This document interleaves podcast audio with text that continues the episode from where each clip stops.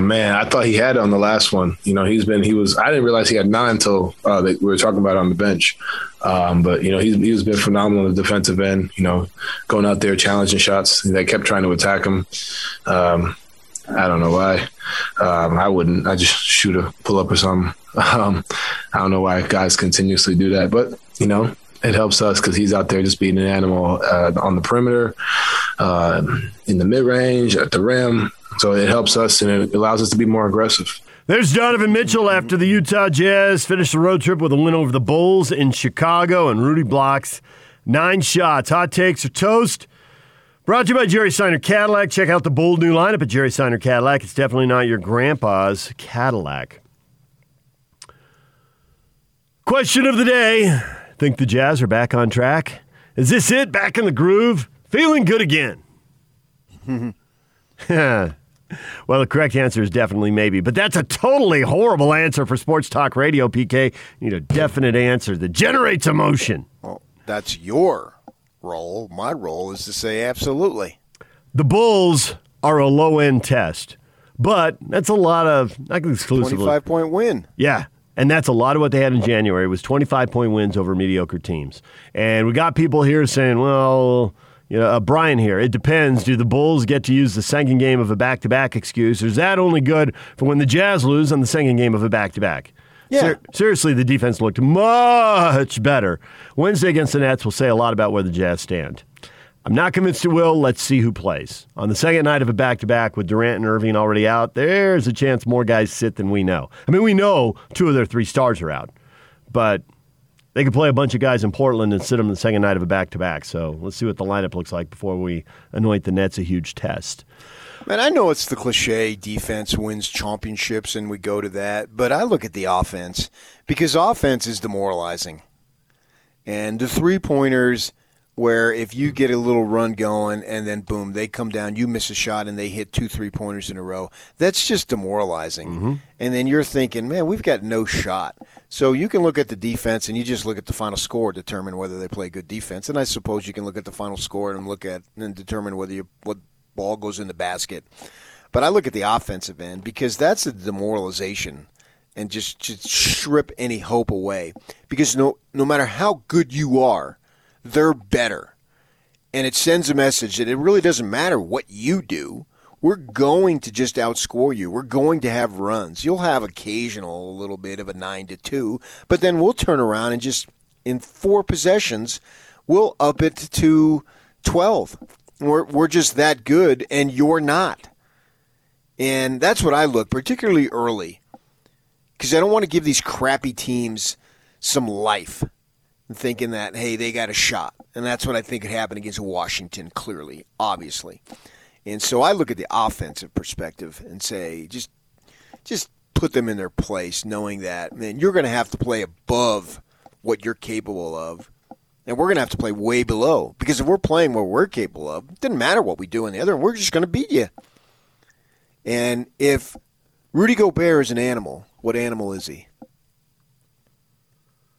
If Rudy Gobert is an animal... Man, we haven't finished the last question. Now we're getting here to an animal. He just called him an animal. Well, he just said it, Don. I didn't hear him say it until right now. He just said it. Well, it's got to be a big animal. I don't know. Some combination swatting, though. I'm shot blocking here. It's going to go some combination of elephant, giraffe, because it's got to be a big ant. It's got to be the biggest. I don't think it has to be the biggest, no. The biggest is Godzilla, and that's LeBron. It's actually Rudy's. LeBron is Godzilla. That's actually Rudy's license plate, so Rudy's pretty sure he's Godzilla. I was going to go with real animals, though. LeBron is the ultimate beast in the animal, in the animal kingdom, is he not? The king. I think he is. Yeah. Isn't that the lion? King of the jungle? All the animals. You don't necessarily have to be the biggest, but he's the best. Whatever the fiercest, most feared animal is. That's what LeBron is. Is it? Did you say lion? Is that? Yeah, because they just went LeBron's the king, and then the king of the jungle is the lion. You know. Oh, okay. I see where you're going. Well, who got Godzilla the most? So now I'm going Godzilla and Kong. I'm going every movie trailer I've ever seen. even if I haven't seen the movie. Didn't you go to King Kong that time we had the premiere? I did not. Yeah, you're not much of a party goer. But, yeah. When we were working at Simmons, they rented out Jordan Commons, and we had a Christmas bash there. And we got to see the premiere of King Kong. All the people who worked for Simmons who were there had dinner at the defunct, now defunct Mayan. And I've been to the Mayan, yes. Got to see waterfalls, cliff diving. The premiere. That was fun. That was a fun movie for sure. Obviously the remake. But I don't necessarily know you have to be the biggest.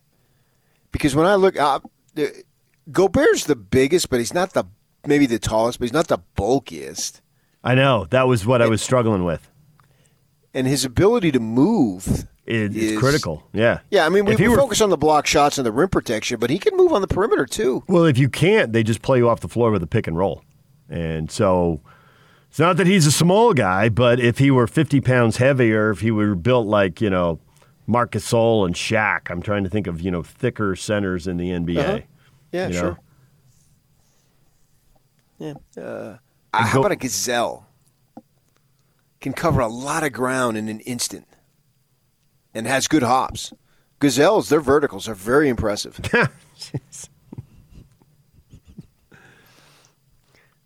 I've seen it at the Animal Combine. Well, Donovan said he was an animal. He's in beast mode. Marshawn Lynch.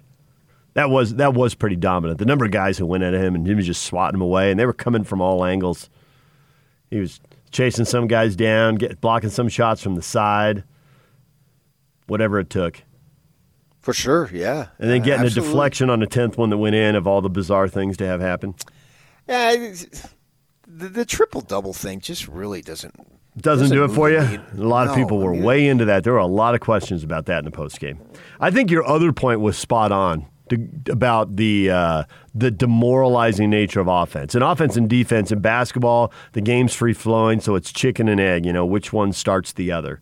You're more likely to hit a shot if you get a stop, but if you hit a shot, you're more likely to follow it up with a stop. It feeds into each other, and it's 23-20 late in the first quarter, and they close the quarter 9-0, and they start the next one 10-0, and it really did send that message you speak of, man. We are us, and you are you. So we'll run around out here for 48 minutes, but don't be getting any ideas on how this is going to play out, because we all know how it's going to play out. And it's a message they didn't send to the Warriors, and it's a message they didn't send to the Wizards. Right. And it is, we're getting into jump on them early territory, and you don't like it, but when you're as good as the Jazz are and these other teams are as mediocre to bad as they are, it is a message. It's not bad to send that message early. Well, I don't think you have to jump on them. You, at minimum, stay even with them. Don't fall behind. That gives them life. If the first quarter is 27-24, you know, you really haven't buried them by any stretch, but you let them know you're going to have to be really good. So that's the problem, where jump on them early. And that's great if you do it, but I don't necessarily think the Jazz need to do that. They need to show that, okay, everybody knows Mitchell is a second-half player. I mean, the league, there's no secrets at this point. Donovan Mitchell is an established star. And so they know the numbers inside and out, blah, blah, blah. So the point is, if you can just be there with them, if you're 3 points behind, 3 points ahead, you know, you haven't jumped on them. But we know from the opposition standpoint and from just our standpoint of watching the game, they have that ability as well or better than anybody in the league right now to just have an offensive onslaught. So if you only have a three-point lead, you know, you can feel good about yourself, but you know that you simply know, yeah, wait a second here, though. We absolutely know what they're capable of.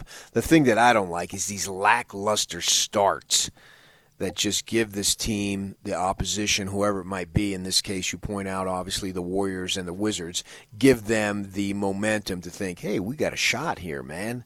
And our confidence is growing. I mean, Steph Curry and Bradley Beal and those types, they don't necessarily need confidence growing, but some role players do. And you look at the Bulls' role players, well, none of them did anything, right? They're mostly, the roster's largely consisting of role players. And none of them really had any moment where they stood out. Occasional bucket here and there, but it sent the message, especially if Mitchell's going to score. I think he had 19 in the first half, which is unusual for him. It just looks like, okay, guys, Bulls, start getting ready for the next game because you got no shot this one. And that's exactly what happened. So the question is, are they back? Yeah, they're back to what they were doing in January as far as pummeling a bad team. Now, are they going to continue this going forward? Because there are plenty of games where they are clearly going to have well, we don't know who's going to play, but they clearly should have a big advantage here. And they ought to be clear-cut favorites. They've got a smattering of games against the top teams in the West, and the one we were all looking forward to coming up, it was about a month away. With a little less than that, their two-game set with the Lakers. But if LeBron's going to be out, is AD back? So, and you got a steady diet here of Memphis's and Chicago again, and so there's a lot of games lined up here where the Jazz ought to win. So the question is, are the Jazz back? Isn't the same as the question which people really want answered, which are they set up for a deep playoff run? That one's still TBD, but as far as pummeling teams, it looks like they are set up. I think they absolutely are set up for a deep playoff run. Doesn't mean they'll do it, but they're set up for it. How could you say that's TBD? They got the best record in the league. And how many games are we into it now? Well, you gave yourself an out. They're set up for it, but that doesn't mean they'll do it. Right, but that wasn't the question. The question was, are they set up for it? You just said the question was, are they set up for a long playoff run? You didn't say, are they going to have a long playoff run? You said, are they set up to going to have a long playoff run? Absolutely they're set up to have a long playoff run. That's not TBD. The TBD is, will they have a long playoff run? I stand corrected. Will they? No. I don't want you to stand corrected. I want you to argue with me, you idiot. If they're set up to and they don't, then no one cares that they were set up to. Well, yeah, we'll cross that bridge at the time. But right now, they are set, and that would be an epic failure if it came to that. I want the standards to be established. I don't want them to, this or that, like these broadcasters like to do, to come up with all these multitude of excuses. Oh, first game back off the long road trip. Bleep that. Come on.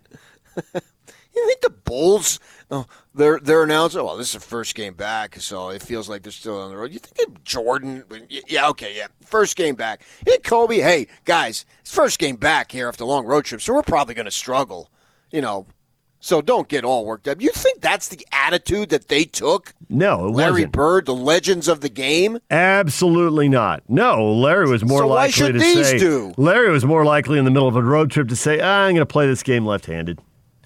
I'm saving my right hand for the Lakers. Awesome lines. So I want standards. You want those, man. Don't run from them.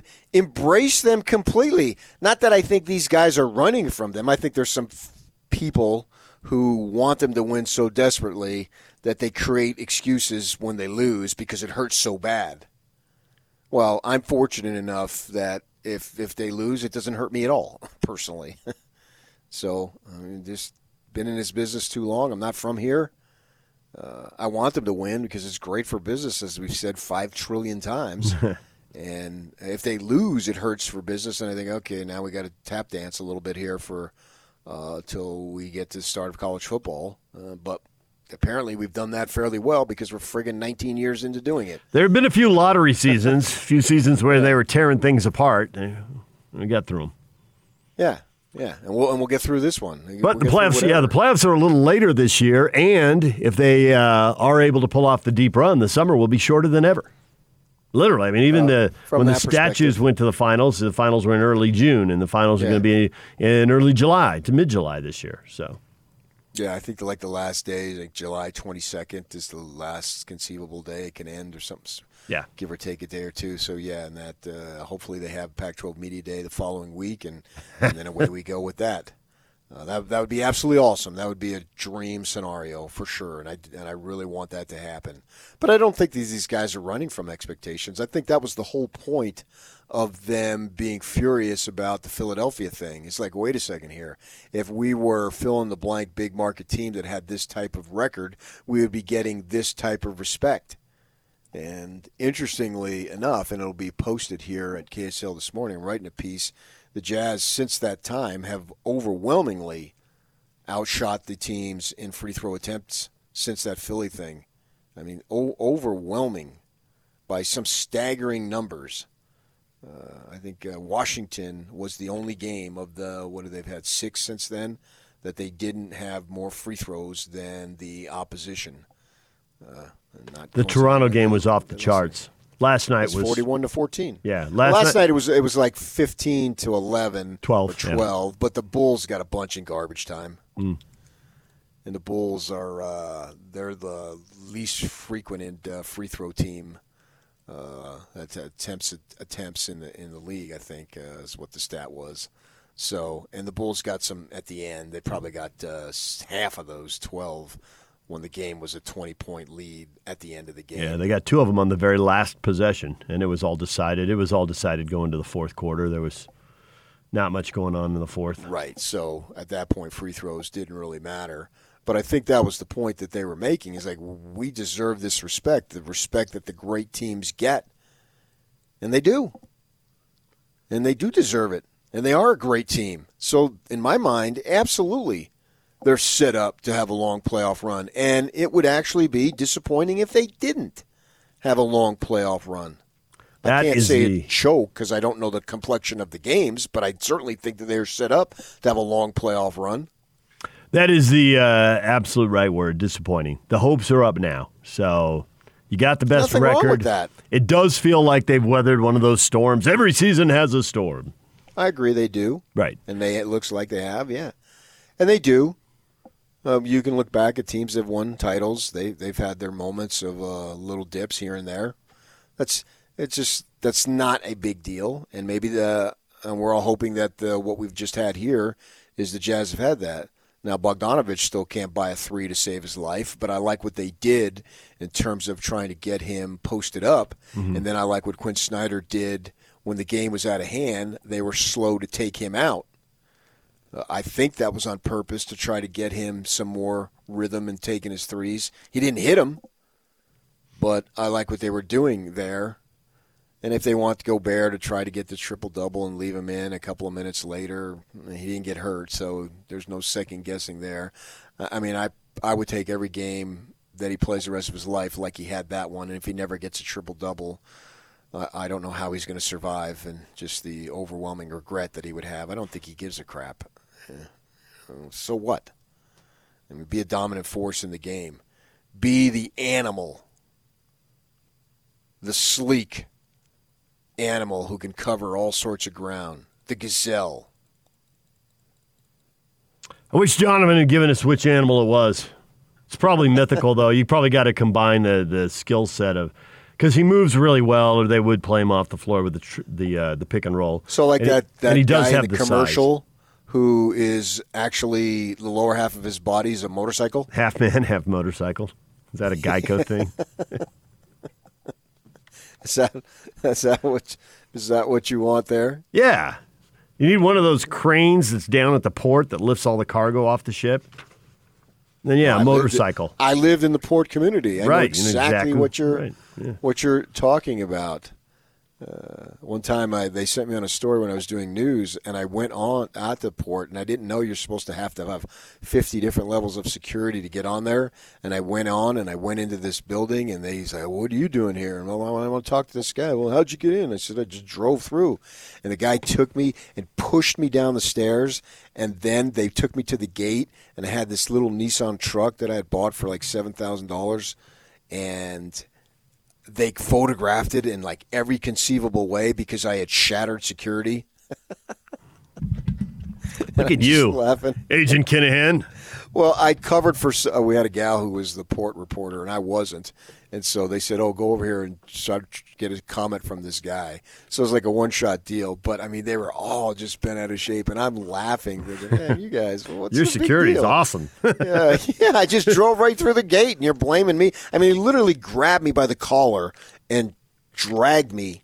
I was standing up, but they literally dragged me down the stairs, pushed me out the door into my car, and then took pictures, every conceivable angle of me in the car because I had violated their big security. Which apparently blows. I know. It made me laugh. And I think that my attitude, like, man, I don't give a crap about this, infuriated them even more, which added to my enjoyment. Of course it did. You not being wired right. All right, DJ and PK, it's 97.5 and 1280 The Zone. We got more reaction coming up. People hitting us up on Facebook. People tweeting at us, are the Jazz back? The 25-point win over the Bulls. So are they back on track? Are they rolling? We will get to that coming up. Also, Vernon Maxwell tweeting, stop the hate on Asians, continue to hate on Utah. What is his deal? We'll get to that coming up. DJ and PK, it's 97.5 and 1280 The Zone.